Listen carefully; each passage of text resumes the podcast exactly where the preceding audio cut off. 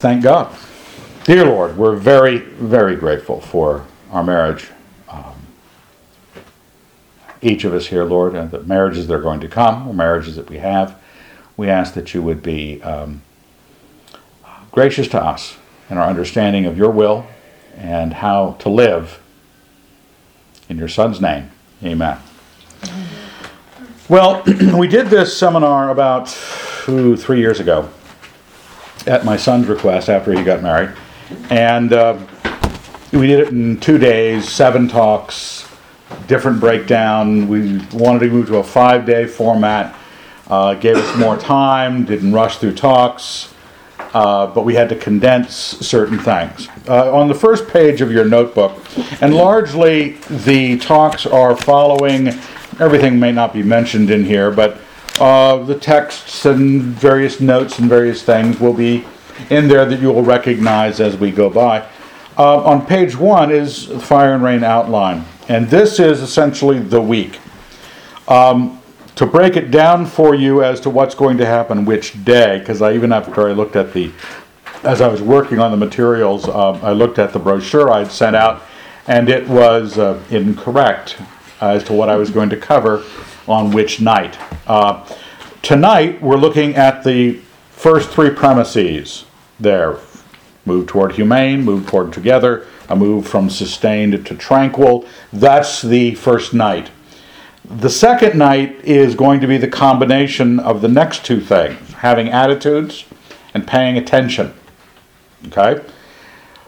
Giving affection has its own night. Dun dun dun. That's Wednesday. That's the embarrassing one. Prepare yourself prayerfully for being embarrassed. Um, and then um, the last two nights, Thursday on Revering Authority, um, we wanted to take a shot at the men. And uh, it's all too easy in Christian circles, conservative Christian circles, when you talk about authority, everyone thinks about, well, is the wife going to submit or isn't she? And really, the husbands need to know to not be such a bozo, uh, or to be thinking about that question so much. So before we get to the authority and the wives, we're going to get to authority and the men. Um, so we'll do Thursday night on authority and the uh, men, the nature of the government of governments, and um, uh, then we will finish off with revering authority for the wives. Now, one of the things you will also probably, because you're thinking, I hope, believers, you've been around, some of you have been believers for quite a while, some of you uh, have thought on these things yourself, some of you have come to biblical conclusions, I hope they're biblical, and you may find that those conclusions don't agree with us. Cool, that's not a problem. you know, uh, we have no trouble with you not agreeing with us. You're, you're actually taking this in to consider. Okay? You're not you're not taking this. I'm not the Pope. Like to be, but I'm not the Pope. And uh, nor am I ever successful in starting a cult. So um, probably this allowance of too much freedom of thought. But here's the here's the deal. This is what we allow in disagreement. It's fine to disagree, but you have to ask yourself, why am I disagreeing? In other words, what is it just my feelings? I don't like being talked to that way. I think he's got a bad attitude. What, you know, just a feeling thing? Or, uh, and secondarily, or, or do you have, no, the scripture says something different, or reason says something different, or, or appeal to some kind of authority. That's a good why you would disagree. And secondarily, how?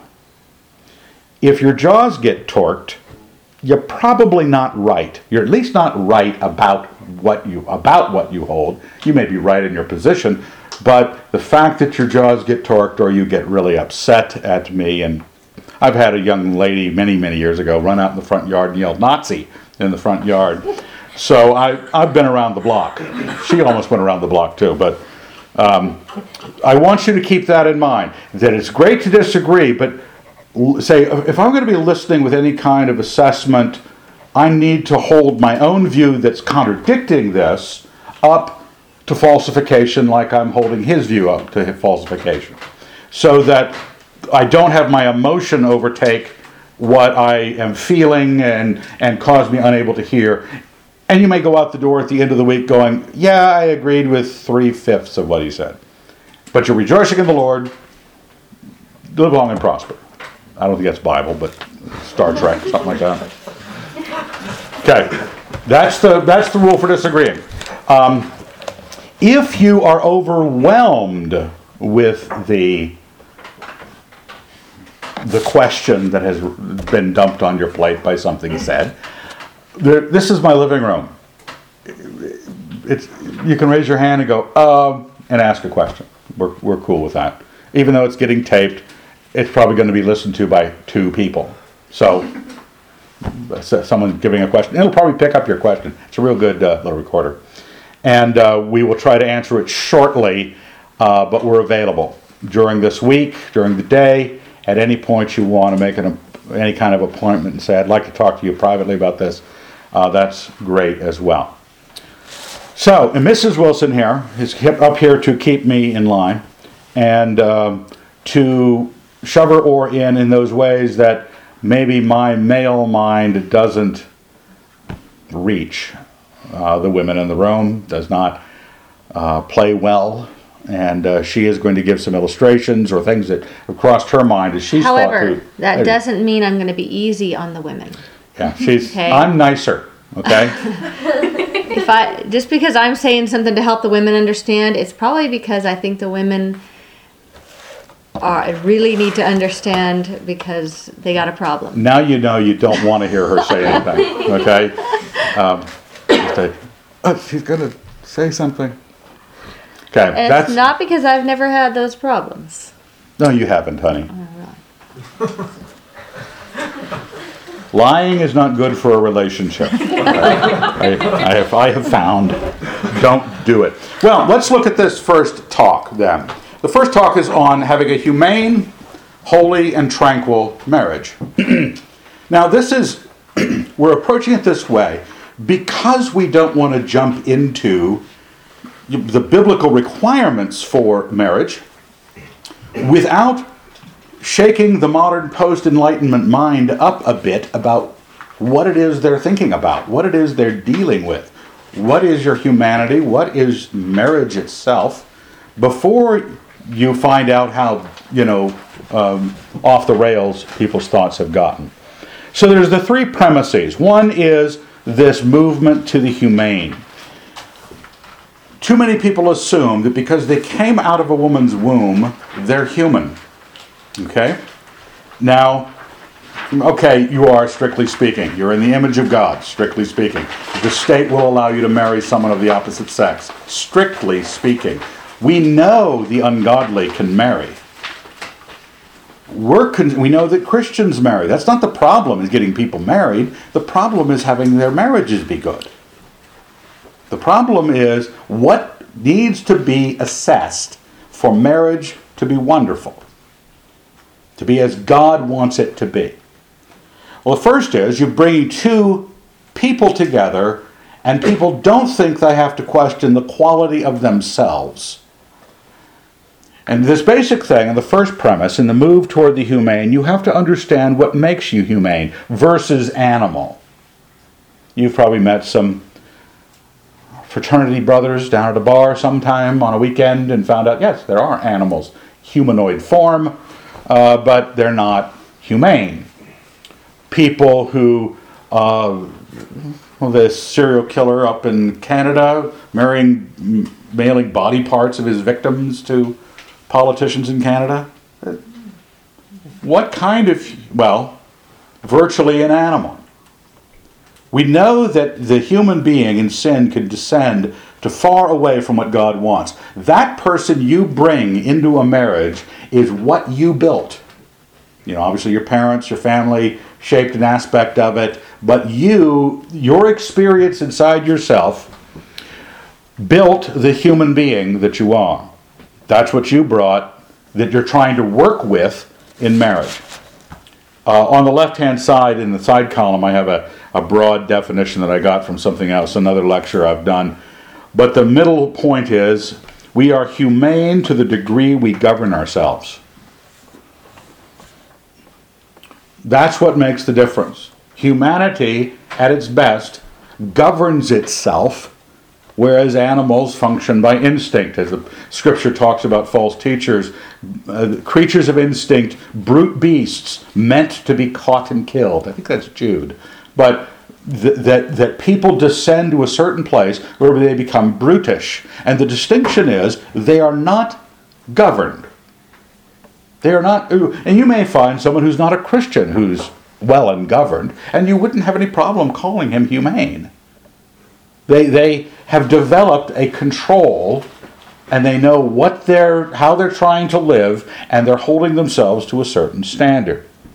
Now, in that, in that, when you examine yourself uh, in terms of your, your humanity, before you examine your marriage, your future marriage for the single people here, or um, your um, current marriage, examine yourself to see what kind of being you brought to this attempt to marry. Because marriage, it's a wonderful word. It tells you what you're doing. You're you're marrying. You're you're pulling. I little warning. Three years ago, when he gave this talk, I was doing this, and Kelly Al, Kelly uh, O'Brien. O'Brien just it, it was it's too risque. And so every time in church now, when I do this to illustrate some point, she's she's flinching, thinking I'm talking about sex or something like. So let that be a lesson to you. Uh, but marriage is marrying uh, the two agents. It's like you would marry two metals. It was marrying two substances. Who you marry is not merely a romantic question. It is the who, the humanity of the other person. What level have they risen to as they've pursued God and they've pursued their control in their life, the things that they, and not merely holiness, but the degree of government they have. Now, people could be good Christians without considering the question of their humanity. Uh, they could just presume it. Uh, but the struggles we go through when we get to the, some of the issues that, that, that may affect marriage, the struggles we go through are um, can be tracked back to some uh, failing in one or both or in some means of thought regarding the person. One of the basic things in the shaping of your humanity is I have it down here the distinction between inventory and arrangement. I've mentioned this a few times in, in sermons in the last few years. Um, the, the world seems to think, like animals, that the inventory, the ratio of pleasures to pain, is the path to whatever peace they're trying to establish. They try to add up as much good feeling and as little bad feeling as they can. They sleep around, they get drunk, they try to have as many pleasurable moments as they can. Now, we know that because uh, we've toilet trained four children, that at a certain age, the comfort of doing your business in your diaper is, is a sweet moment. You might remember that far back. Uh, I think people, some people say it's like wetting your pants. Nice and warm and comfortable initially, but a little later, cold and clammy. Now, that's what a little baby does. They do, they do their business of just, right now, right now, this is what feels good. And then diaper rash later, it's less, they're crying and all the rest. The distinction for the person who is just taking pleasure as it comes and doesn't move to the more humane pursuit of, of humanity called arrangement. They know that I have to arrange, defer some of my pleasures to take them on later or in a better way. So that the overarching relationship of pain and pleasure in my life I arranged. Some people just go for the inventory of pain and pleasure, and the more humane individual goes for the arrangement of pain and pleasure. God's will says, um, This is God's will for you, your sanctification, uh, that you abstain from immorality. Well, we know out there in the world sexual sin is rampant because people see pleasure, willingness, why not? And we have to stop and go, but God asks us to arrange life differently. I have to defer the pleasure and accept the lack because I know that for my peace, the arrangement is going to make it not the just the sum total of how many good moments I had versus bad moments. I had a root canal, but I slept around five times. Okay, I'm winning. Five five immoral moments, one root canal. But the Christian goes, no, I'm arranging my life. Um, the second premise, this that how you structure your governance of yourself, you need to ask yourself when you run into a bad patch or a difficult moment in your marriage, each one of you unilaterally is being addressed this week to take responsibility for you and what you brought to the marriage, or what you bring to the marriage, or what you will bring to the marriage. It's a unilateral thing. Are, we are not telling the husbands how to make the wives do this, nor are we telling the wives how to make the husbands do this. We're, you know, ways of relating that we'll be talking about, but you're Christians. You're here at this conference for a reason so that you can figure out how you are going to be better at things. If things are going south, if things are not rejoicing, if you're not at peace, you didn't arrange it well. Didn't arrange you well. You know, you're, you're uh, uh, potentially bringing something yourself bad into the situation. The second premise uh, is the move toward together. This is where the marrying happens. Now, um, when you, you assess what caliber you are in your marriage, how, how controlled am I by the right standards of control, that God's control, what God wants me to do, what wisdom wants me to do, I am doing those things. You say you're wonderful people. Um, marrying is a, a creates an uh, you might say an, an exponential increase in in the need to arrange, and you're arranging a separate will. You know, you're taking something into your life that's an entirely separate will. God says we become one, we become members of one another. But frankly speaking, we haven't yet blended. With 34 years in, and we haven't successfully managed some sort of twisted mesh of two people, um, like some radiation accident. so, what's marriage? A lot of questions about this recently with the uh, homosexuals uh, trying to get it. Um, and I don't address that. You might not say, well, Evan, your definition doesn't exclude homosexuality. This is not a political evening. Okay? This is, we're just assuming that people who don't function with the right parts are off the beam. Okay?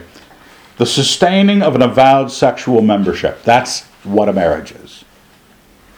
We're assuming it's normally normal sexuality. But it's the sustaining of an avowed sexual membership. Now we know this, Genesis 2. We, we know that uh, uh, when the Lord God made man, not be, be alone, I don't want to read the, every passage we come across, but down in verse 24, after he recognizes that woman was taken out of him. He says, Therefore, a man leaves his father and his mother and cleaves to his wife, and they become one flesh. The, the sexuality they express is the answer to God separating the two, and they, he wants to, Adam wants to come back to the thing that he lost. Okay, there's that, that restoration aspect. Um, it creates a, we know from Corinthians, or well, not Corinthians, um, that the membership that we uh, gain, the one flesh, um, is something I want you to think about this week about how you do all of this. We're going to talk about attitudes, we're going to talk about sex, we're going to talk about a number of things. How do you jointly govern this?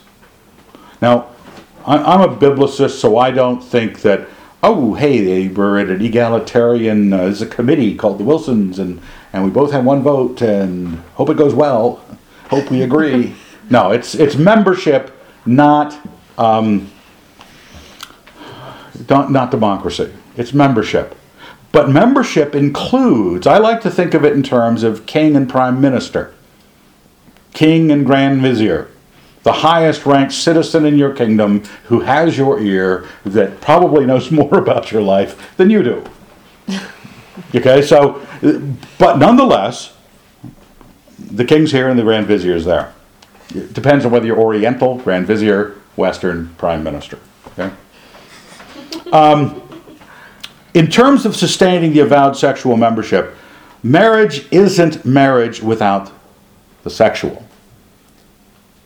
It isn't marriage without the vow. It's just fornication. You have this passage in Corinthians 6. Do you not know that he who joins himself to a prostitute becomes one body with her?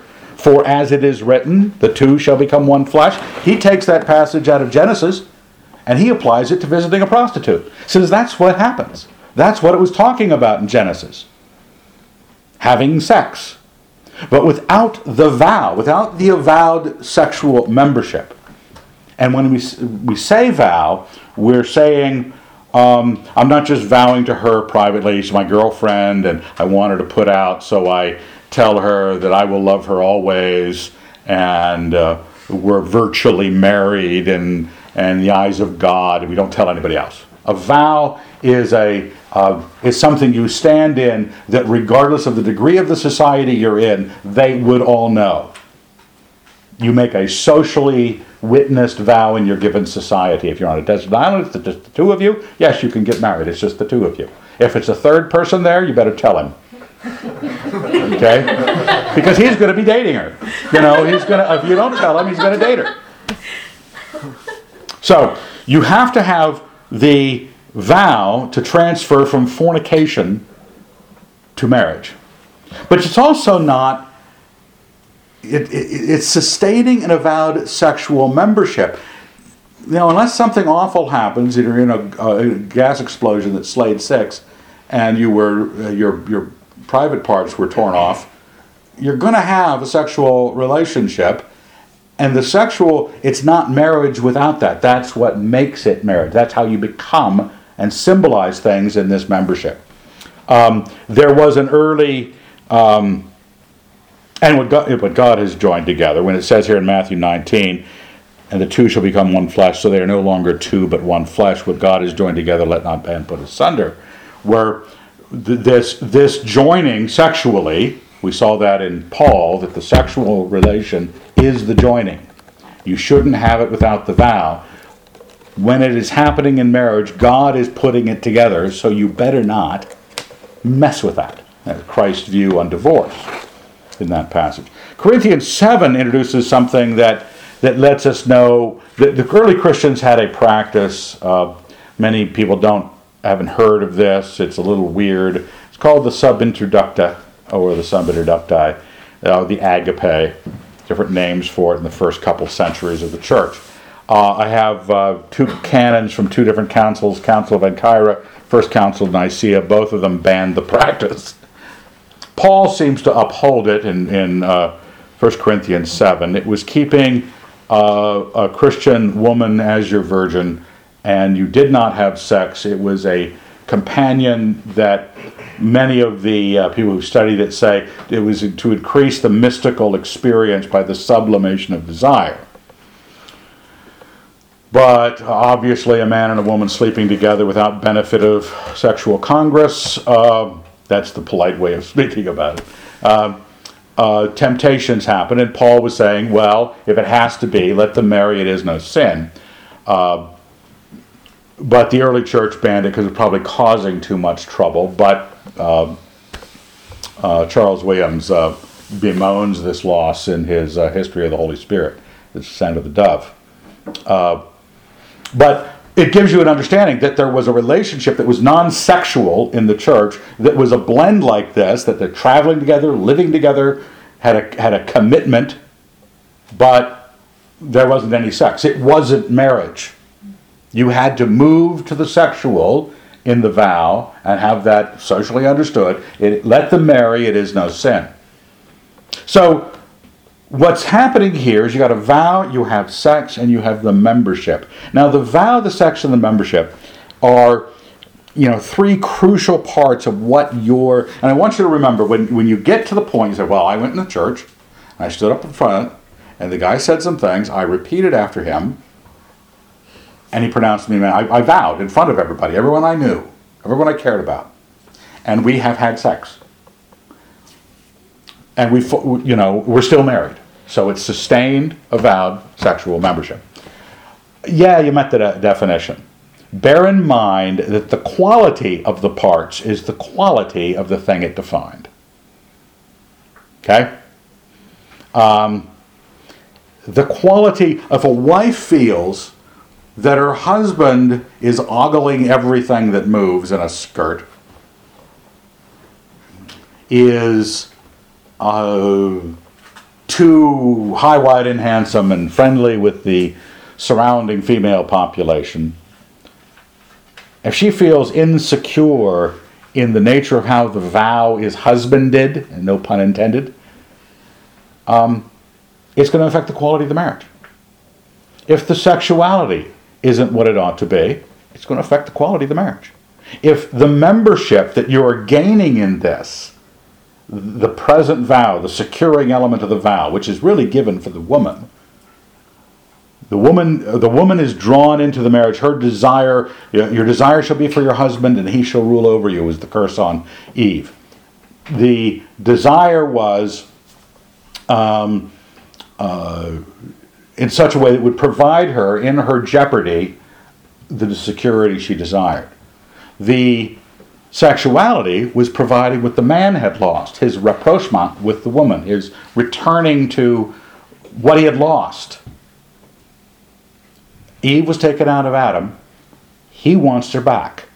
All of us do. And the, the writer, the uh, commentator of there in Genesis, was not talking about Adam and Eve. He said, Therefore, a man shall leave his father and mother. Adam and Eve didn't have father and mother. He's talking about all of us down through history. All of us who marry, the men marry because we want woman back. now, it, yeah, we'll get into that later. When it, the, the dirty night, Wednesday. Um, but so the sex is the expression of of that metaphor. It, it's not the thing itself. We don't really reunite. Kids are perhaps a of the closest thing to the actual image being fulfilled. They are the reunification of of the two people. Your children are the DNA of both of you. Uh, it's success, you know. Uh, we've, but you, you, you won't in this life you won't blend. Uh, so it's a it's a solace and a symbol of God's creation of Eve. And the vow is a, a, a symbol or a metaphor for the assessment that the wife has in her own security in the in the relationship. The membership, on the other hand, the, the, the thing that grows that we want to rejoice in, the sense that we are we are two married.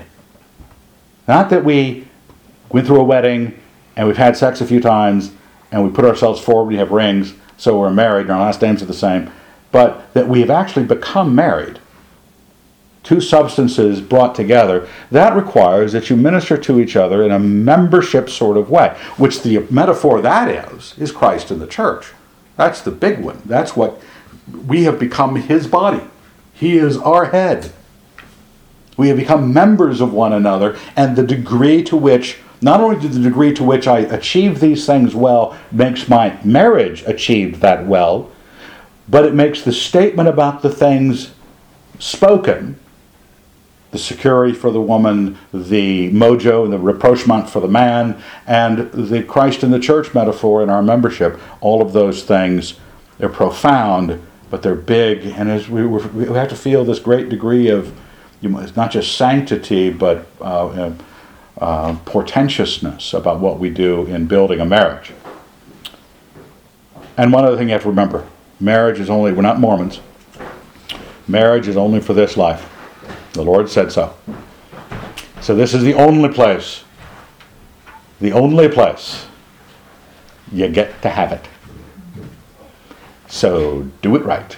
I, I, like to think of it as it's heaven on earth in a way that nothing in heaven, it won't be in heaven. This is the only place its heavenly aspects will be enjoyed because whatever we have in heaven, great things, no doubt, won't be that. Or it's Hell on wheels. That's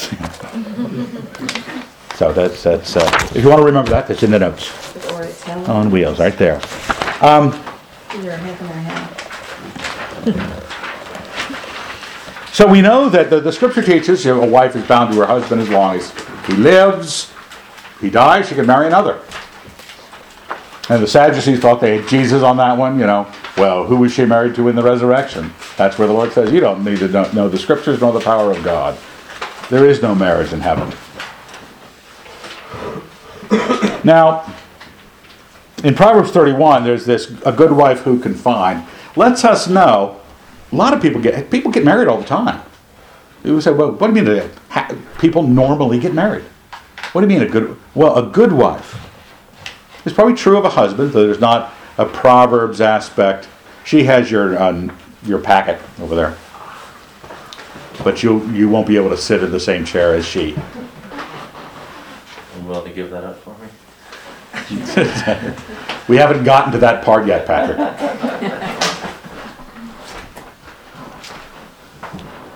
but I'm sure she deserves the cushy chair. So is someone sitting here? No one is. It's just somebody's coat there. We're on page four of the notebook. Um, I want to let you know there's a quality aspect to um, who we find and how we live. The qualities of the person affects the quality of your sense of marriage. Who I am bringing into my life, what kind of woman, what kind of man, those are things that that ought to matter. I'm not just eager for marriage. Marriage is not a fix it. It will not take two people with dysfunction. You put them together, it's bad. Now, when it says on the cover of this, one of my favorite verses enjoy life with the wife whom you love all the days of your vain life, which he has given you under the sun, because that is your portion in life. And in your toil, at which you toil under the sun. It sounds pretty grim. but when you say, okay, yeah, life's grim, I got a wife. And enjoy my, my task, my portion, is to enjoy life with her, the woman I love. Now, we're not stressing romance in this um, Seminar. seminar. Thank you. Um, not because, even back in Solomon's day, people fell in love. People had love, the, the erotic uh, falling in love. Um, you might not have studied this in history quite so much, uh, but that was not recent, but an invention of later, much later, millennia later, two millennia after, uh, after that, was the idea of love, falling in love, being considered as a causal function in marriage. And initially, it was only considered a causal function in adultery. Uh, because the whole courtly love tradition was an adulterous um, literary movement that was against the church. It was against morality. It was trying to worship love and the woman, and uh, it required that it be somebody else's wife. But they were using the power of love declared, uh, the Romeo and Juliet aspect, Lancelot and Guinevere. Um, uh, romance came up out of this idea, or it was something that people always had, but they made fun of it earlier than that. If you read Ovid, a Roman uh, writer, um, he wrote a lot of sexy poetry for the Romans, but he made fun of people in love. I mean, the people didn't think of that. There were arranged marriages and practical things, and people loved their wives, but they weren't being moved by it. They weren't considering it. Now, in this, I want you um, to realize that romance as a cultural function is just as romantic in failure as it is in success. Matter of fact, probably more so in failure. Because romance requires misunderstanding, death, loss. That's what makes something romantic. I mentioned this to the uh, Tao of Eve because it's, it's, it's too grim for me to process as a man. When I asked some women what the greatest romantic idea they could think of was, and it was coming home from the doctor, having just found out that you were pregnant with your first child and your husband is killed before you can tell him. And then nine months later, the baby is born and it looks like him.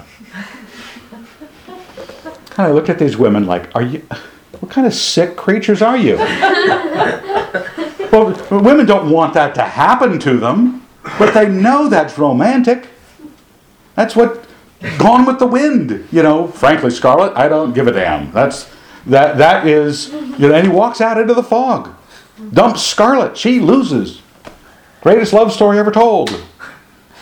And and you go, okay, what am I missing here? Romance is a cultural literary function which will happen to us, and if we know what we're doing, if we try to base our marriages on it and try to base, um, try to cheer each other up with enough romance, we're going to be mistaken. Welcome the romance as the effect of you doing the right things correctly. The, the, the romance comes on, but it's going to be grounded in virtue not grounded in misunderstanding and, and roses. It says in Thessalonians 4 that each one of you, here in verse 4, 1 Thessalonians 4 4, that each one of you know how to take a wife for himself in holiness and honor, not in the passion of lust like heathen who do not know God. Holiness and honor, not the passion of lust people have thought of this before that many cases, though obviously we don't, we don't say, I just want to appease my hunger. But you know, you get married for the hunger. St. Paul suggests that you do. It is better to marry than to burn. Right? If, they, if you can't control it, get married. That each uh, is well for a man not touch, to touch a woman, but let each man have his own wife and each woman her own husband because of the temptation of immorality. We know that we get married for God's way of pleasing us sexually according to his arrangement, his pattern, so that we will have the pleasure and the peace. But the lust can also disguise itself when it's just I'm hungry and I don't want to vow to the, keep this woman. It hides itself in romance as well. But holiness and honor lets you know here in 1 Peter 1. Tells us in verse 14, as obedient children, do not be conformed to the passions of your former ignorance. But as he who called you is holy, be holy yourselves in all your conduct, since it is written, You shall be holy, for I am holy. So you want to say, I, as I examine this, I want to make sure that the passions, I, I, I married my wife because I wanted women. You know, I'm no monk. And uh, I married a pretty one, got her out of the herd, and uh, and I, but but I have to do it. I have To be obedient, I have to choose a wife for myself in holiness and honor.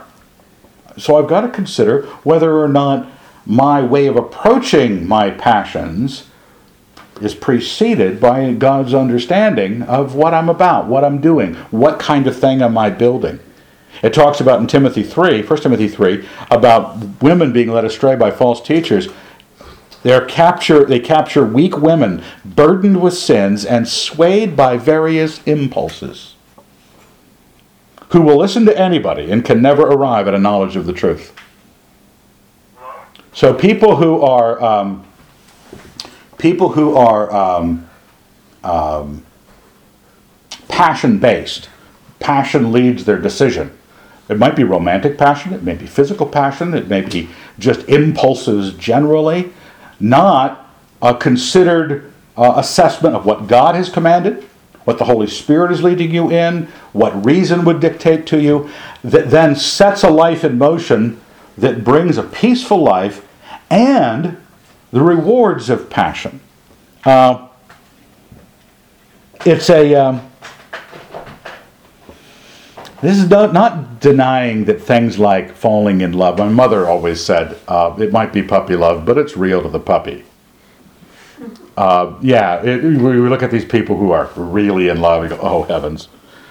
And uh, we've had couples here at the house who were really in love, and they would talk baby talk to each other and people were violently projectile vomiting uh, uh, with with being around them. I think he proposed to her after a uh, a path of rose petals had been laid down throughout the house. I think there were Not- Hershey's Kisses involved. Oh, Hershey's Kisses. But rose Oh, petals, Rose petals. And uh, they're good friends of mine, but I, I doubt their sanity. Now, It's real to those people. You- If you're that, that kind of person, well, you know, God bless you. I'm not. But I don't want to say I'm preaching, I am preaching my personality. I wouldn't want that to be the case. I want you to consider if you're the kind of person that is, is has the impulses or the passions or the whether you're a guy who's got the physical passions or you're a girl and you've got the romantic passions or you're a guy with the romantic passions, whatever it is, you want to be sure that you're you're I like to sit, think of it in this in um, in this way. What is the verb in the sentence of your life and what's the punctuation? Revelation of God, reason, principles, thought out should be the verb. The causes of what you do ought to be good and known to be good. The punctuation should be your passions. The exclamation point at the end of the sentence is the love you have for your spouse, the, the romantic love or the sexual love or the or the the, the the wild hair impulses you do. You know it's coming at the end of a sentence written out where the verb is sensible. The verb is concrete, could be communicated to somebody else. Why I did something. It tells us to enjoy life with the wife who we love. It says in Proverbs 5 Rejoice in the wife of your youth. Let her affection fill you with all times with delight. Be infatuated always with her love. Infatuated. Delight. We're not trying to drum those out of your life, but we're trying to decide where things happen in relation. What serves what? If I become a servant of my passions, I am choosing my wife by passion. And I'll be just basic human passion. It won't be some sort of, I have, unless I have reasons, I don't have any way of controlling my passions to make them Christian. Unless I'm principled about how, what kind of Christian I am and uh, my, t- my understanding of the scriptures, my understanding of reason, those things that educate my passions. So that my passions always follow along like good Christian passions that they are. They don't tend to tempt me in a bad way.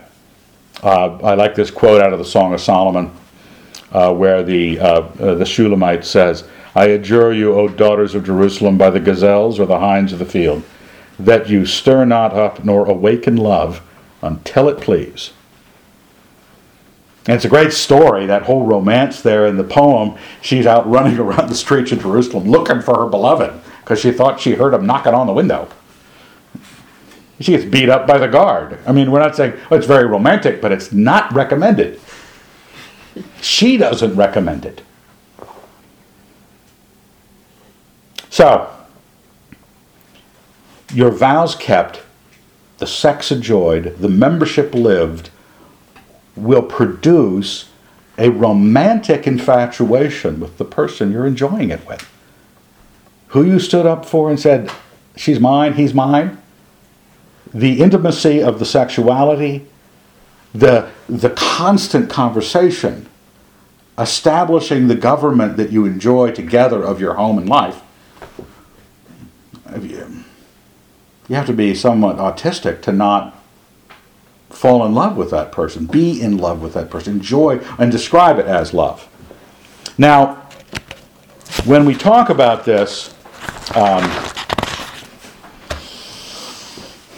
we gotten to anything you're going to talk about yet? Uh, it's coming. Almost? It's Okay, coming she, up. she's got her notes. All right. So I, I think he just like over, uh, he overwhelms her. I think he just talks over. She's been trying to get a word in. She I'm in, hasn't. I'm in awe. Uh, yeah, I bet. I just Yeah. can't say anything. But she does have notes and her own highlight portions. So prepare your souls. Um, the nature of this love that comes on to you, it's not the same animal in each of you. Just you may have realized this at some point in your marriage.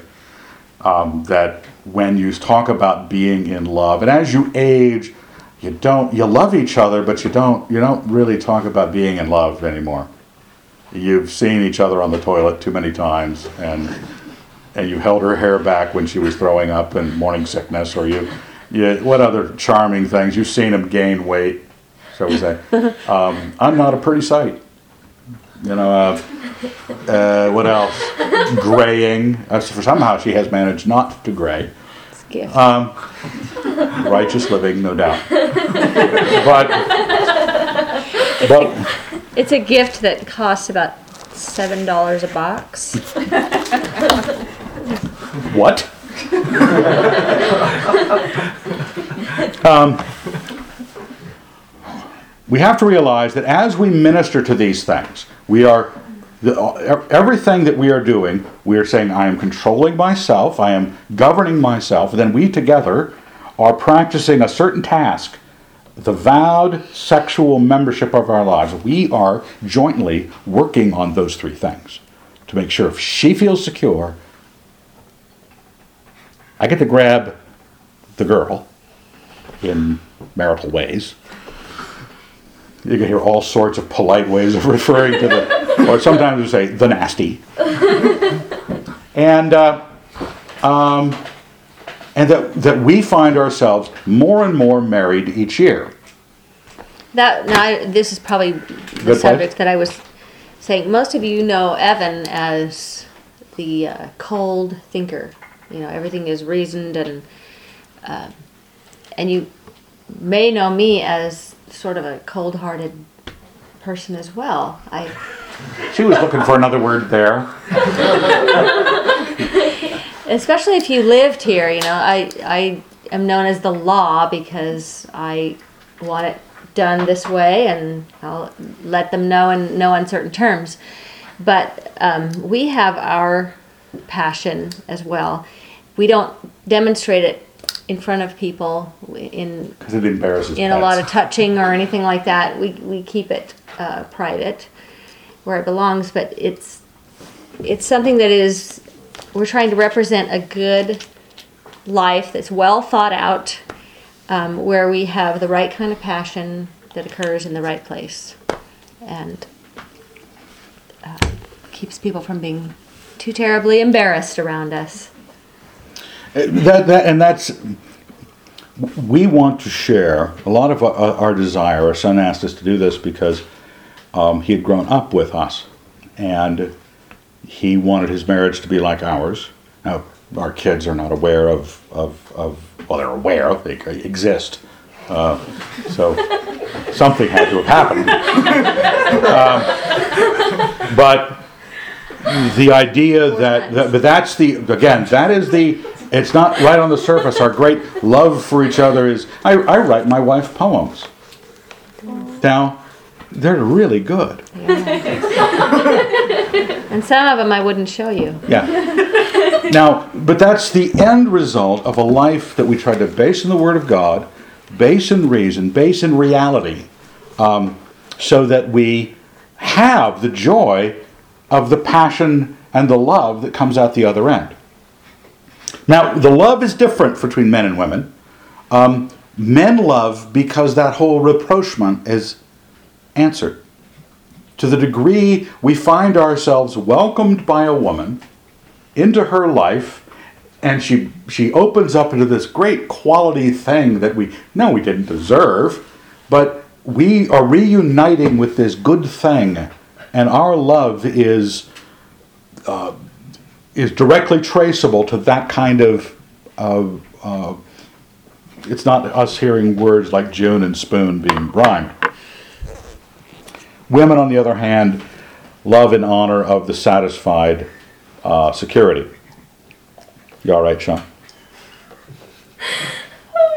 You guys are. You, take a drink. Fan yourself off there.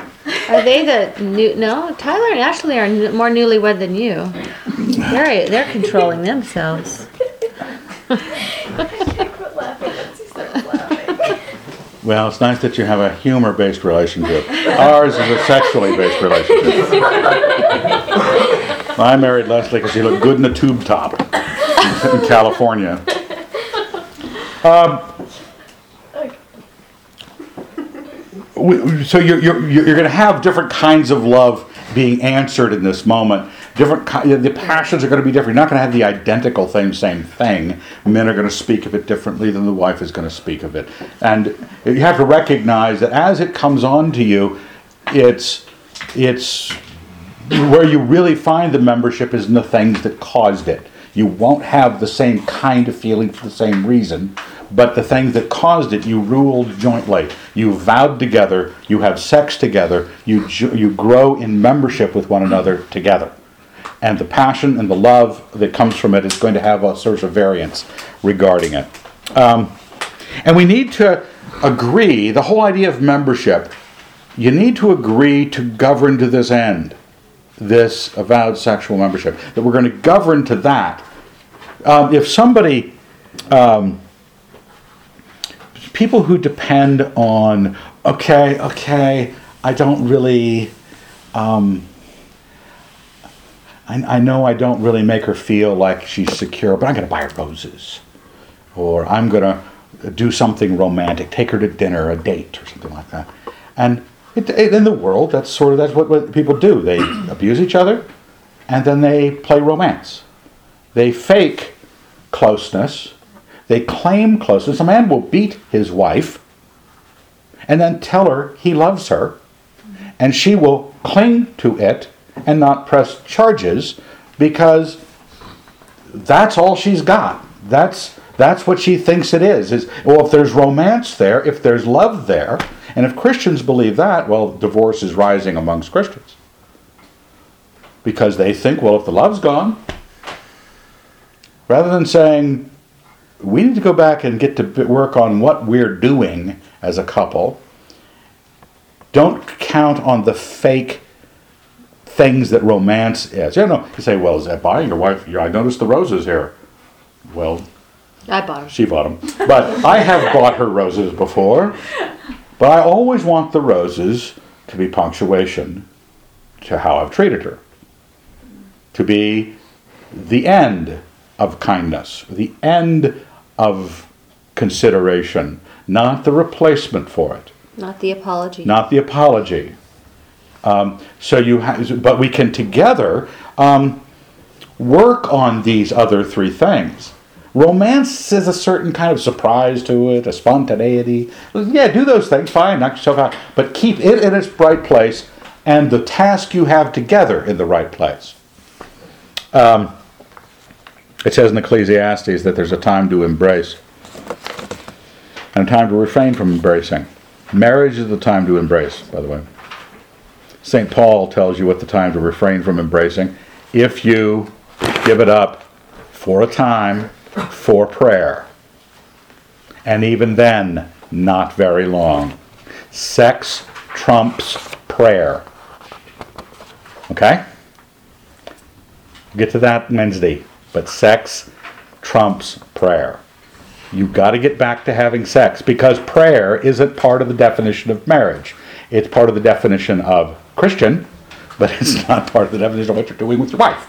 So you've got to maintain, you, and because of the temptation of immorality, you got to get back to business so that you stay married. Now, um, addressing these things together, the membership. Sometimes, well, we're going to get to this on authority, but sometimes men become little martinets. You know what martinets are? Um, I think it was the name of a French cavalry officer who functioned in the French military like he was a colonel. He was not. And so anybody, he had gained a reputation that is so world renowned that the word martinet now describes somebody who's above his station. Okay? Functions like he's little Father Abraham, that he's going to lead this family and pass down legislation, and they will do it. And sometimes there are women out there that are servile wretches um, who end up in that situation and go along with it. They're whatever. We're not, obviously, since I'm heavy subjective wording on that, um, we're not recommending that.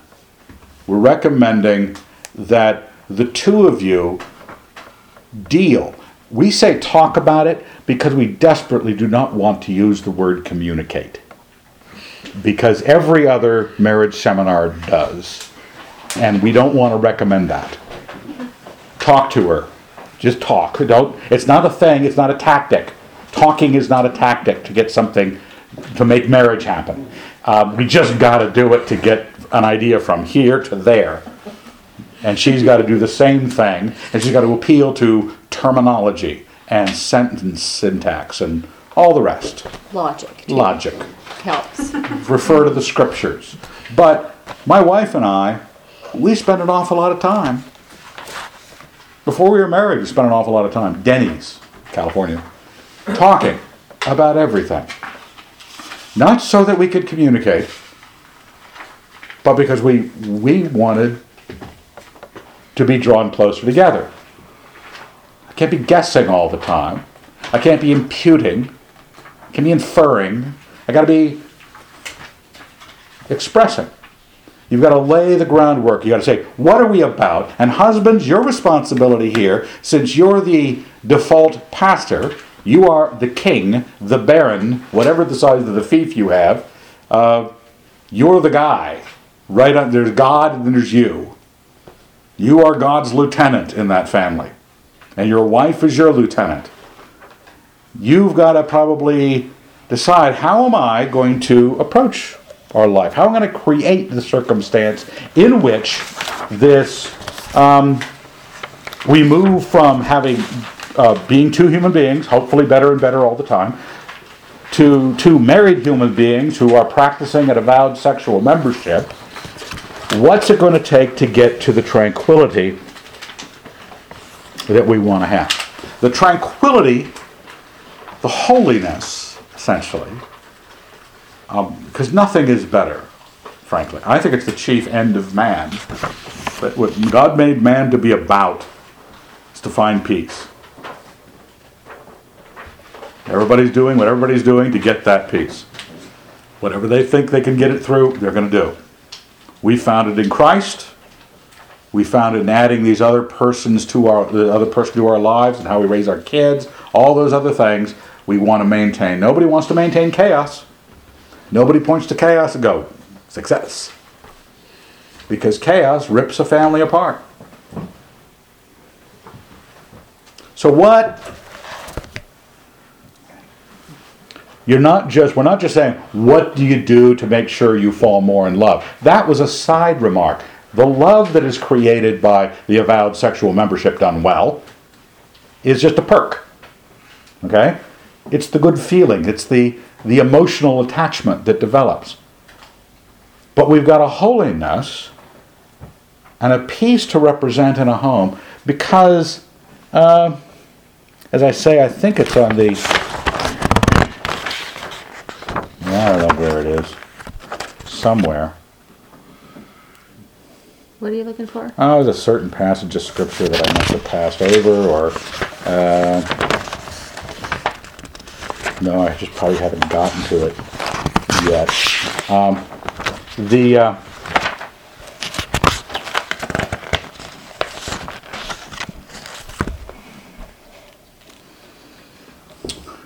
we are creatures that we're bringing two Christian lives together. Marriage has to be accomplished and accomplished well with all the sub-interesting things of marriage that are not necessary to Christianity. You can, uh, Jesus wasn't married, St. Paul wasn't married. Uh, some of the best Christians in history haven't been married, so you don't really need marriage to be married. You need mm, good marriage to be good, well, and good, well, and married. Um, is that a, is that No, a you sentence? said um, you don't really need marriage to be married. You meant you don't need marriage to be a good Christian. Oh, yeah, yeah. Okay. Thank you. it's it's the drink. Um, the first chapter on page six, top of the page, Proverbs 14: The house of the wicked will be destroyed, but the tent of the upright will flourish. Let that be a lesson. The house of the wicked. You ever read Edgar Allan Poe, The Fall of the House of Usher. Scared the pants off me. Because it was dark and disturbed and and this house falls into the swamp at the end because of the wickedness of the people in it. You know, just ah. christ gives that illustration in the parables. Where you build your house what do you build it on? The words of Christ or uh, your own ideas. You basically have, and I have on the side here in case you don't know what wickedness is, there's a list there out of Galatians. Uh, the upright do justice, love kindness, walk humbly with your God. Yeah, you, you get rid of those, you get those. It's going to build your house uh, in, a, in a major, major way. The Lord wants, and St. Paul says in Corinthians 7, that when people get married, they are consumed with earthly concerns. And he recommends they not get married so they could be concerned about the kingdom. But he says at the end in verse 35 but to promote good order and to secure your undivided devotion to the Lord. If you want your marriage to be principally membered where you are joining in membership, you both have to be on this page. Good Christian holy marriages will not happen if one of you is not on board with pursuing it. One of you may be after holiness, after growth in Christ, but the other person's being high maintenance about things. They want to have their own way. Now, when they want to have their own way instead of the Lord's way, you're going to spend your time trying to stomp out those fires. Either by, uh, by being a long suffering wife or by being a patient and prayerful husband. But you're, gonna, you're not going to be able to claim this marriage is a holy marriage. It's a marriage, but somebody is not on board with this. They're not, in an undivided way, devoted to the Lord. It's going to look like something. It's going to have your righteousness exceeding the scribes, that of the scribes and the Pharisees. It's going to be the fruit of the Spirit love, joy, peace, patience. You are not being asked to wait in your marriage producing three, 2.5 to three kids, hoping that someday your spouse, whichever gender that spouse is, to finally do something exciting, or that excitement will be maintained in your marriage, that somehow you will be compelled to be both a good Christian in your responses or good in bed. One of the two. It's not, you're not waiting for this stimulus of, of somebody doing something for you.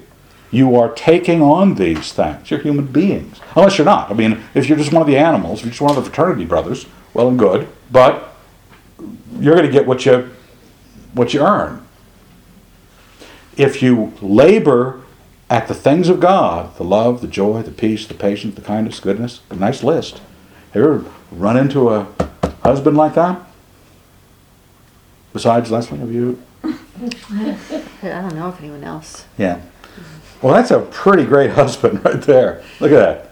Loving, joyful, peaceful, patient, sitting outside the mall, waiting for her to come out. oh, I just got to get a few things in Winco. Just drive around the parking lot. You know what the price of gas is? Patience, kindness, goodness, faithfulness, gentleness, self control. Why, he's a saint. You would never leave a man like that. The problem is, what if you're not like that? I mean, because what kind of woman is that? Guys, think of that for a moment. A loving, a joyful, a peaceful, not a harridan. The word harridan is a great word. Use it in a sentence. It is not on the list. High maintenance, biatch is not on the list. How do you spell Harridan? Never heard that word. Never. H A R R I D A N. Okay. How do we use that in a sentence? Um, she is a she is an, or your English she is an Harridan. Can, can Um, a man be a Harridan? no, no, Okay. it's only a female. All right. Um, a, a, a Harridan uh, is a uh, uh, a vituperative, another good word. Um, the I um, a, a, a, a large, a loud, difficult woman. Loud. I believe that, yeah, a real wench. Okay. The OED is in the library if anyone needs it afterwards. Um, we've got these things that we're, we know that like, if I just got this down, if I got sick after tonight, And each I missed. The talk on bad attitudes, the talk on paying attention, the talk on the sex. Ah, darn. And the authority. If I went home and became a husband that said, okay, I've got this job to maintain together with my wife the vow, the sex, and the membership in a way that God directs, that we submit ourselves to God's guidance, not our own mentality. If I came to this place and was using my conversation with my wife to bring her to this place and I to this place, you'd be walking on water. People, 80, 90% of a marriage is people being Christians to each other. You know, so it lets us know in Romans 12 that we are to present ourselves as living sacrifices, holy and acceptable, which is your spiritual worship, and to not be conformed to this world, but be transformed by the renewal of your mind. Huge. Big, big thought. Renewing your mind. Don't think that the mind you got handed, the things you already learned, post enlightenment or not post enlightenment, are right. I, I would like to add something. You can find after many years of marriage that you missed an important part of your mind that needed to be renewed. And that can be fixed and it can change everything that you thought was actually already really good. It can get even better. So, We'll get to that on Friday. I think. yeah. the membership we have in holiness, we have to say, this is, uh, talk to your spouse. I, none of you are in such, you know, in any kind of bad way where you can't talk to your spouse about where, are, you know, what do you think is the Christian duty for you, each of us together? What, what are we pursuing and why are we pursuing it? Is there membership in this pursuit of holiness? If there isn't a commitment to that, you got a separate problem that the fire and rain seminar ain't gonna fix. It's gonna take the conviction of the Holy Ghost, it's gonna take the gospel, it's gonna take something. And that's when people have asked me what um, what they're looking for, what are the tools, uh, what are the viewpoints. A guy asked me, what kind of doctrinal agreement agreement would you think you needed to find in spouse?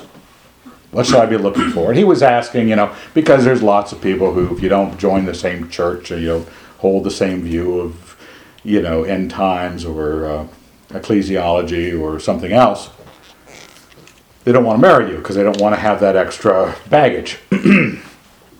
I had three things, which are here the three necessities. Is the person saved? Do they have a doctrine of the gospel that they have believed unto passing from death to life? Not did they grow up in a Baptist church. Not did they walk the aisle.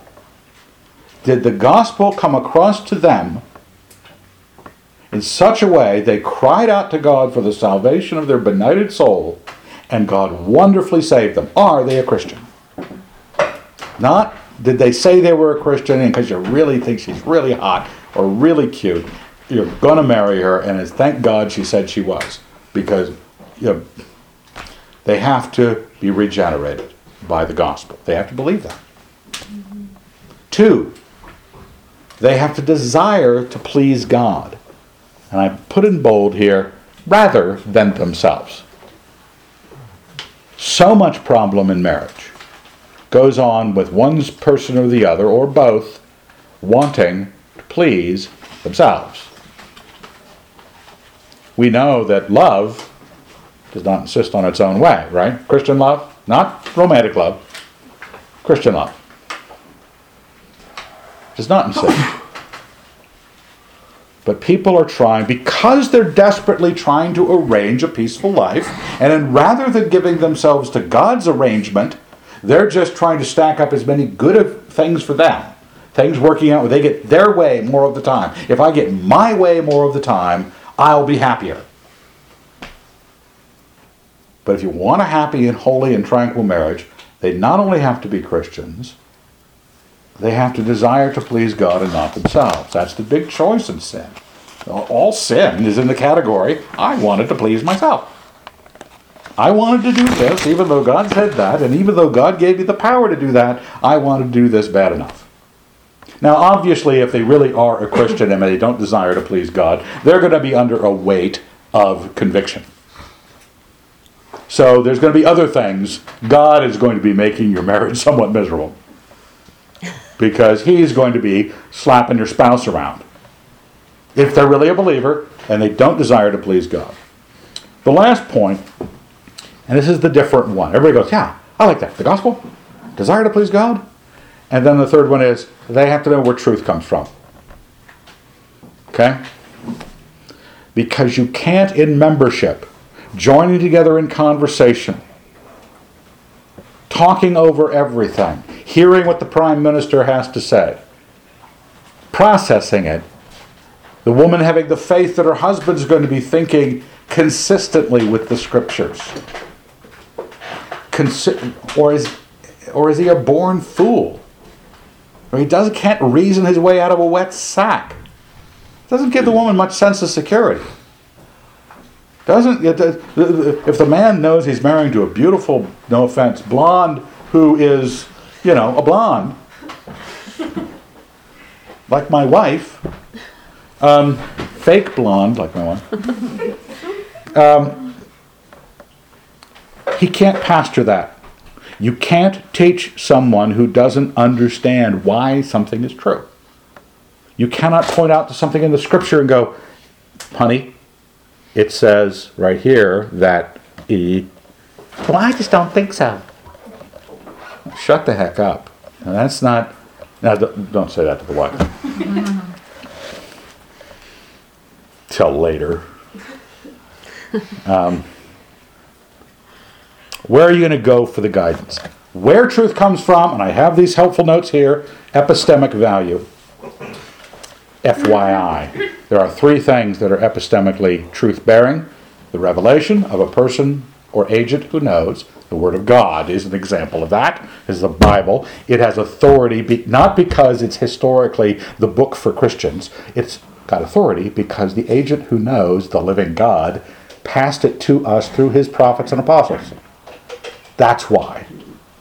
Okay? It's from someone who would know the truth. You believe someone on a witness stand because they saw the events. They are believed because they have reason to have known the truth. Okay? That's not as absolute as God, but it's of the same category. It's revelatory knowledge. Then there's reason. That's the only unquestionable one. Reason supports the other two. Reason is the it, it has to be true or nothing can be true. Truth means nothing if there is no reason. You cannot even question um, the validity of reason without affirming reason. How would I doubt reason without saying, oh, there's a problem with this? I noticed that it was not very rational. But what? What am I appealing to? I have to affirm reason to affirm knowing that any meaning would exist at the end of a sentence. Uh, inferential knowledge has to be valid. or you could just be an animal, a not complete nihilistic animal. But and reality. You don't want a husband or a wife that can't seem to process what's standing in front of them. Can't doesn't seem to process what the truth of this matter is. Can't see the world for all of their prejudices or uh, uh, uh, definitions that are all wrong, and they're looking out of eyes like you are, and you go, "What are you seeing?" I taught art for a number of years, and it was very disappointing to teach young people. Did I have you, Ashley, in my art class? No. wasn't wasn't Ashley. Um, and that was. Did you have some? I was just gonna say that the reason or the reality thing might refer back to the weak women burdened with sins and swayed by various impulses. Yeah, they're impulsive and sinful and convicted. They're not seeing reality well, and it says they can never arrive at a knowledge of the truth. You don't want that kind of woman. Okay, you want a woman who's not swayed by various impulses, not burdened by sins, and not listen to anybody. They want to listen to that which is revel- uh, that, that has a claim of truth. Um, was I talking about something? You started to talk about art class. Uh, oh yeah. Um, I'm an artist. I'm good, just like I'm a poet. I won't argue that I'm thin, okay? I'm not, I'm not thin or athletic. It's But, epistemically. yeah, yeah, reality would catch up with you there.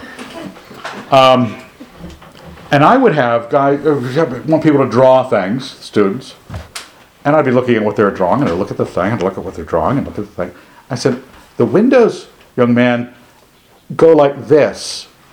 You have the lines going like 90 degrees off. The windows were now vertical, uh, horizontal windows. I said, you do see that they go up and down, don't you? Oh. I mean, Was not looking at reality. Just, he was seeing it, he was translating it in his mind to something else and drawing what he thought he saw. People are that way. People, you want to be gearing not just holiness, but someone who's rooted in a husband who's rooted in something that will increase, one, the sense of security in the woman when her husband is a reasonable, biblical realist. She goes, "Oh yeah, okay. I can I can sit in the passenger seat comfortably, ride shotgun without hitting the brake, without because I know my husband thinks about what he's doing behind the wheel." That really adds to a sense of security. I hope I didn't uh, step on any toes there about uh, men driving. Evan actually is um, a better driver when I'm asleep. It's amazing. She has lived so long. So basically, when you say these things, when you say these things, revelation, reality, reason, that means that in the membership you have together, you want to address these things. That the both of you together need to be in the Word. Both of you together. Not only together. I like that my son, he will, they go, they go off in two different ways, two different law firms, one in Newark, one in Manhattan, not enough time for anything. Davis would select out certain passages of scripture on his Blackberry and he would send them to his wife on the train that she was going on so that she could meditate on the same passages of scripture he was on that day. Share, finding ways to share the Word of God together. It, it'd be inventive, but it, you have to be in the Word. And you have to become, um, uh, not just in some sort of magical, we did our Bible reading. You don't ever want that to happen. But that you are, remember, the, it's revelation because it's going to provide you with truth. That's its benefit. It's not so that it will have this magical amulet you hung around your schedule and said, I read my Bible today. Big whoop. If you didn't get truth from it, if you weren't changed by it, it's not a point. But together. The same is true with, uh, and you don't, remember, the second thing about desiring to please God, when you find out God thinks something, you had better not be saying, Well, I don't think that's true.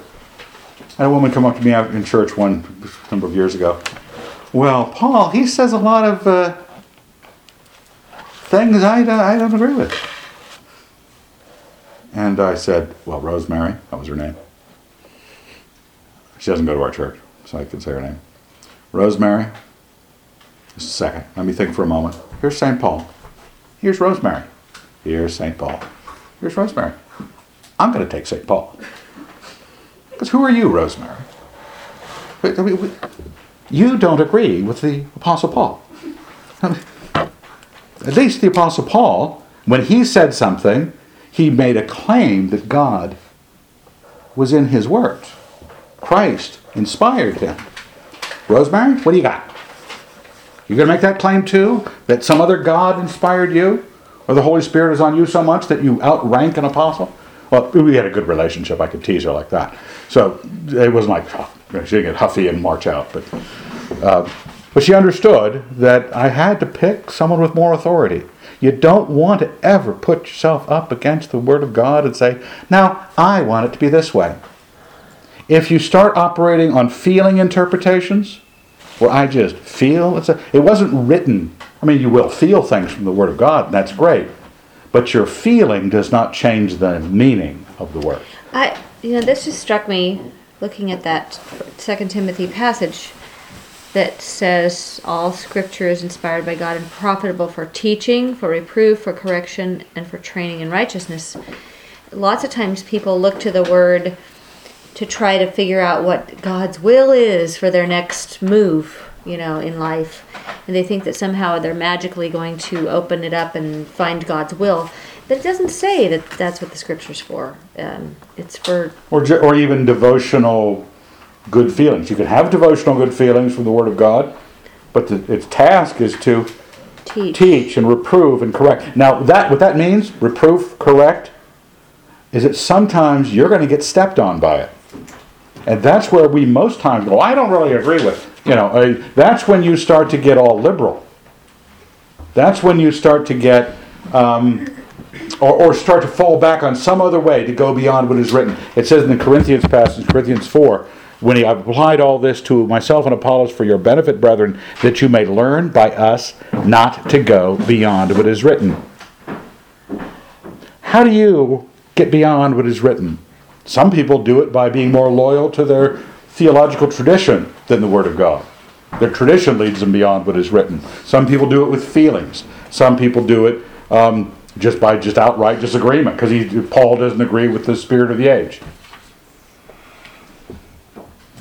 Both of you need to be constrained by thought. We're not trying to make you philosophers. That's not the point. Everyone knows that common sense is sensible. You know, I've talked to people who work on car engines all the time who know far more about logic without knowing a stitch of any of the names for the, the arguments because they understand, well, if I do this, that happens. I understand the way the world works, common sense, regular, salt of the earth people. They understand. But understanding means that the inferences of life are valid. The inferences of thought. It tells me in Peter, therefore, gird up your minds, be sober. Set your hope fully upon the grace that is coming to you at the revelation of Jesus Christ. As obedient children, do not be conformed to the passions of your former ignorance. It means think about it. Or to quote John Barry, and I, he always wonders if this, that's John Barry's brother, Frank. But John Barry said this to me, and I always gave him credit for it. He thinks somebody else must have said it. He doesn't want, he's humble, doesn't want to take credit for it. The phrase is think about it, then pop off. Okay? Did he ever say that to you, Frank? Well, did you say it actually originally and he stole it? Probably. Probably, I can't yeah. remember either, so. It was a long time ago. Now, it, it's telling every Christian, not just the ones who like thinking. I like thinking. I enjoy it. I sit in my tub. I think. I wish I had paper, waterproof paper. But I think about things. I sit in my library and stare vacantly and think. I have scraps of paper around my person all the time, writing thinky stuff down. I produce books, not books, uh, notebooks full of stuff. I thunk. Now, but you say, I'm not that guy, but I'm a more. No, this is instruction to all of you. Gird up your minds. Be sober. Set your hope fully on the grace that is to be revealed to you. Do not be conformed to the passions of your former ignorance.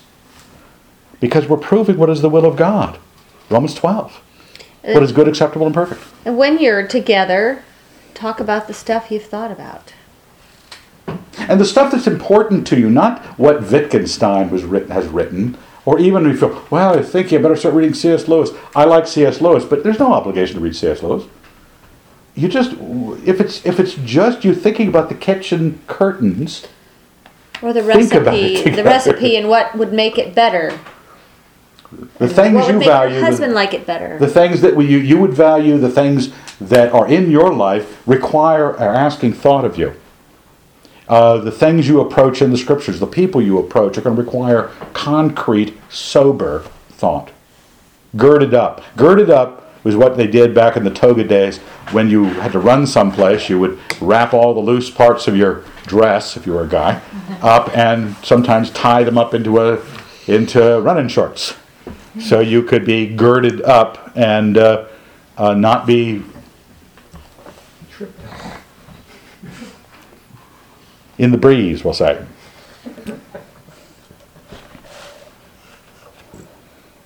We don't want to be the kind of people sometimes men are the kind of people, well, knowing stuff, that's just not manly. Or uh, not, you don't want to have guys who base their masculinity on not knowing. Some guys who become very feminine in not knowing, not, not looking at things and trying to wrestle truth out of it. Some women think that being a little dippy. I, I remember a girl in junior high. Don't know her name because she told me it was Dizzy. Because there was a song out by Tommy, Tommy Roe. Dizzy, My Head is Spinning. Remember that song? Some of you old people. Oh, I, my name is Dizzy now. You can call me Dizzy. Oh, yeah, we will. now, she thought it was charming. Being mindless is not charming. You look at Proverbs 31 woman, you see a stud. That woman, my goodness, you wouldn't want to arm wrestle that woman. Because it lets you know in Proverbs 11 that a beautiful woman without discretion, gold ring and a pig snout. Boy, you could be you could be built like a brick outhouse. Which means for people who are not com- com- familiar with outhouses, most of them are wood, rickety, and uncomfortable to be in, no matter what. But so you're grateful for a well-built outhouse, and a brick outhouse is well, that's good. What's that song by the Commodores? She's a Da, da, da, house. She's mighty, mighty. Okay? Discretion. Wealth and uh, house and wealth are inherited from fathers, but a prudent wife is from the Lord. Prudence. She's a well thought woman. That's what she's bringing. That's the humane agent she's bringing to my family. I didn't make my wife prudent. She became prudent. She seized on it. She went after it. She wanted to be. Well, you say to yourself, is this ever going to end? Yes. You're looking at the last section here. And they're not, it's, it's sort of wrapping things up here. Um, the last thing, you just like I said, you got to be in the Word together. You got to be girding up your minds together, assessing your world, your world soberly. In the light of Jesus Christ, you're assessing it. And the last thing is you're paying attention. We're going to get to this later in the paying attention section. But you need to see the actual. You want your faith to match reality, not be the faith that the world gives you. Excuse me, not the faith that the world gives you, but that your faith, God has told you something about the world, God made reality. Those two are supposed to match. Reality, your faith, uh, Sir Isaac Newton, big name. We were talking about Sir Isaac Newton earlier. Um, you know, people had been stuck to the ground for centuries prior to Sir Isaac Newton. Centuries. Putting one foot in front of the other and managing to walk around by controlling the flow of 32 feet per second squared. And didn't know what they were doing. But they believed, their belief matched reality. They had defined in a very organic way theories of gravity. Little kids who don't know theories of tying shoes learn to walk. They understand gravity. They have a faith that nobody knows what gravity is. Is it a space time curvature or does the Earth just suck? Um, those are those are uh, the possibilities, I guess. We don't want to have um, a faith. We're not trying to have uh, a, a world that is being defined for us by a brainwashing of a particular uh, idea that just wants to be uh, driven into you by um, people with strong views. These things, th- that's the problem that happens when someone doesn't know where truth comes from. It doesn't come from an insistent husband. Insistent husband does not make something true. Okay, I I don't believe that's an epistemic source. Neither is a vaporing wife. One who's having a, a, a little moment and a little bit too much into her cycle. And something's now true because she's got PMS. It does make something true. So we want to avoid the fake things that uh, make claims that way. Um, when I think you should read the Wodehouse. Oh, the Wodehouse. This is the woman. This is the woman who is not in touch with reality. This is from Code of the Woosters by P.G. Wodehouse. I call her a ghastly girl because she was a ghastly girl. The Woosters are chivalrous, but they can speak their minds. A droopy, soupy, sentimental exhibit with melting eyes and a cooing voice and the most extraordinary views on such things as stars and rabbits. I remember her telling me once that rabbits were gnomes in attendance on the Fairy Queen, and that stars were God's daisy chain. Perfect rot, of course. They are nothing of the sort. As Bertie Wooster uh, speaking about Madeline Bassett, who uh, is the um, the beautiful but every man regrets getting engaged to her. They always managed to get engaged to her somehow. Uh, Madeline Bassett laughed the tinkling, silvery laugh that got her so disliked by the better element. Good writers, you gotta love them. Uh, well, here at the, uh, um, the the summing up of this is the idea that we need to be Christians to each other first. Don't think you, you may still stumble into problems, temptations to each other, difficulties. But you'll have Christianity staring you in the face. You'll have your own walk with God being alert, hopefully, the Holy Spirit in you alert to your guilt if you've done something wrong. And you will not tolerate its absence, the faith, uh, faithfulness to God, uh, uh, peace with God, its absence. If you look at any certain things um, that you want to address in this, one is love. I mean, love is the greatest thing, not romantic love, your Christian love for your spouse. Love is kind, love is patient. And for every, now, my wife and I have disagreed a few times. As I told the Berries this evening, the beatings fixed that. Uh, but she hit me where the bruises wouldn't show, so. Um, my wife and I have never fought 34 years. Ever. She tried first few weeks or something like that Within the first year. first year of marriage, she tried to have a fight, but I grew up in a home you don't allow that sort of thing. Nothing, not- that's not Christian. nothing throws cold water on a woman who's trying to have a fight any worse or better. I'm not sure how you'd express that than having the other party not be willing. Just kind of stand there, and you start to feel like a real idiot. So that never happened It again. never happened again. Um, if you fight, now I know I'm saying, I, I know people look at us like we're from Mars because they can't believe that, or they grew up in a home where parents fought. Not all the time, but there's a lot, but a lot of what we call good marriages have those kind of tiffs that go on where voices are raised and emotions run high, and then you have make-up sex, so you feel like, hey, it was good for us.